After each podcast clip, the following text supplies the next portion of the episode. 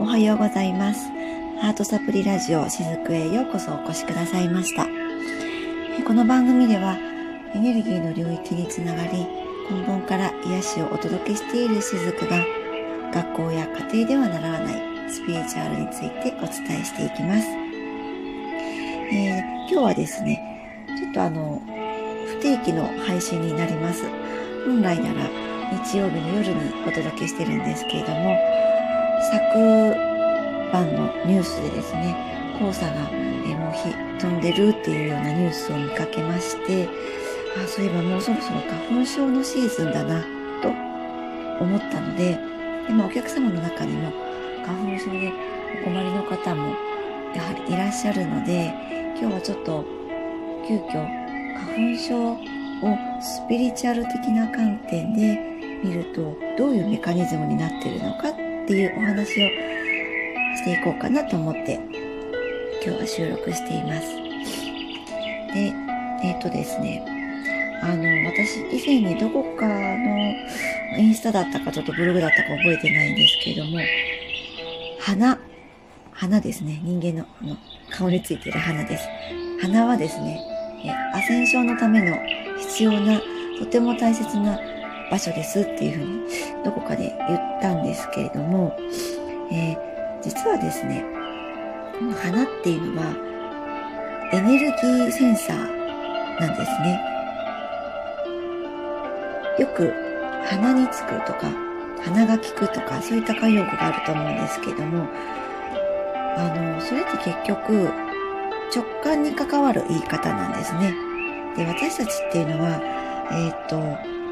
まあお互いこう体が触れていなくても、お互いのエネルギーフィールドっていうのは常にこう触れ合っています。で、それがわかりやすく言うと雰囲気っていうことになるんですけれども、この雰囲気を感知しているのが花なんですね。なので、えっと、目には見えないものでも、匂いで感知して、その場所の雰囲気を感じたりとか、その人の雰囲気を感じたたりします。私も以前ですね、今の家に、え転居してきた時に、ある場所にですね、すごく嫌な匂いを感じて、でも実際何もないんですよ。あの、下水管があるとかそういうわけじゃないんですけども、あるクローゼットにすごく匂いを感じて、で、もちろん何もないです。まだ引っ越してきたばっかりなので。でも、まあ目には見えないんだけれども、そうやって鼻で感じるっていうことはよくあるんですね。でもその時は私、えーまあいろいろ浄化をしたり、お香を焚いたりとかするんですが、そういった感じで、あの、花っていうのは、匂いで感じることによって、目以上にえエネルギーを見ているっていうことが言えます。なので、花っていうのはエネルギーセンサーになるんですね。で、なぜこの花に主に症状が出る花粉症があるのかっていうとですね、えー鼻でその相手のエネルギーフィールドとか場所のエネルギーを感じたりするんですけれども、これはその鼻に症状が出ると鼻水が出たりして鼻を詰まらせますよね。で、そうすることによって、あえて、えー人を避けるため、人のエネルギーを避けるために鼻を詰まらせてしまうっていうことがあったりします。まあ自分がエネルギーを感知するのを守るっていうわけですね。そういう風にして。で、まあ、あの、結局この花粉症になりやすい人っていうのは直感力が鋭い人とか、周りのエネルギーを取り入れやすい人っていうことが言えるんです。うん。じゃあなぜその、えー鼻を詰まらせてしまうのかっていうのはもう一つ理由があってですね。あの、結局その直感力が鋭かったり、周りのエネルギーを受け取りやすい人っていうのは、あの、大体いい人が多いです。いい人であったり、あとそうですね、あの、相手のこう希望を優先したりする方が多いんですね。で、まあそうするとどうなるかっていうと、自分の感情を、あの、我慢することも多くなると思うんですね。で、私たち人間って生きてる間に、一度我慢してしまった感情はずっと我慢することってできなくって、どこかで出してあげないといけないんですね。で、この花粉症とかで鼻を詰まらせることによってぐじゅぐじゅってなりますよね。目がぐじゅぐじゅ、鼻がぐじゅぐじゅってなります。で、それって辛いじゃないですか。もうぐじゅぐじゅしてたら、なんかこう鼻水渡れてかゆいし、鼻は詰まってなんか息苦しいとかって。で、そういうふうに自分の感情を感じやすくするためのこの鼻が詰まる目がぐじゅぐじゅして涙が出るっていうことになるんです。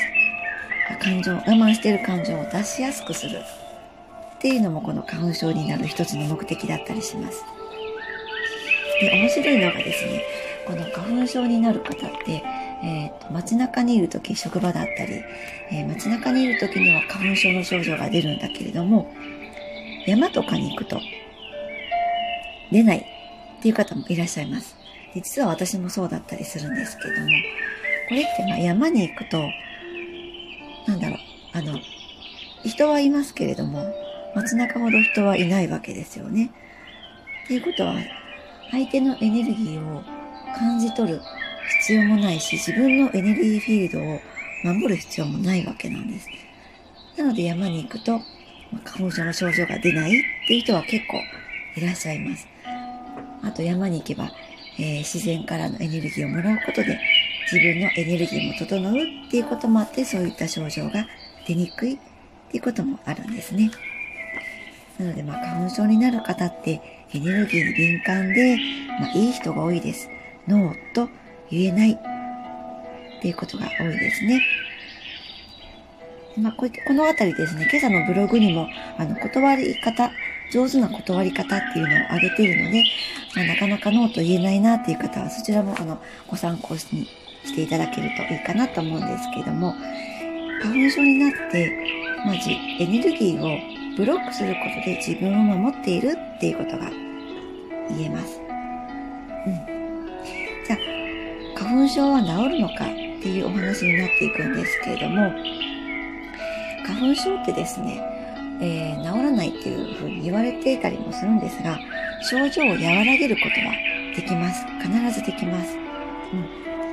で、じゃあどういったことをしたらいいかっていうと、花粉症の症状が出た時にですね、あの、我慢していることはないかとか、何か人に伝えたいことはないかとか、そういった心の中にある、えー、花粉症をあえて必要としている自分の本当の声に気づいてあげてほしいなと思っています。はい。じゃあ、えっと、今日のまとめとしてはですね、あの、鼻はエネルギーを知覚するセンサーです。で知らない間に人の感情とか意識を嗅ぎ取っていたりします。人のエネルギーを避けたい時などに鼻を詰まらせることで、まあ、センサーをシャットダウンさせるんですね。そういったこともあります。あと、まあ、人の気持ちを考えたり、汲み取ったり、えー、することで思考方、思考が優位になっている人ほど感情をリアルに感じるために、そういった花粉だったり、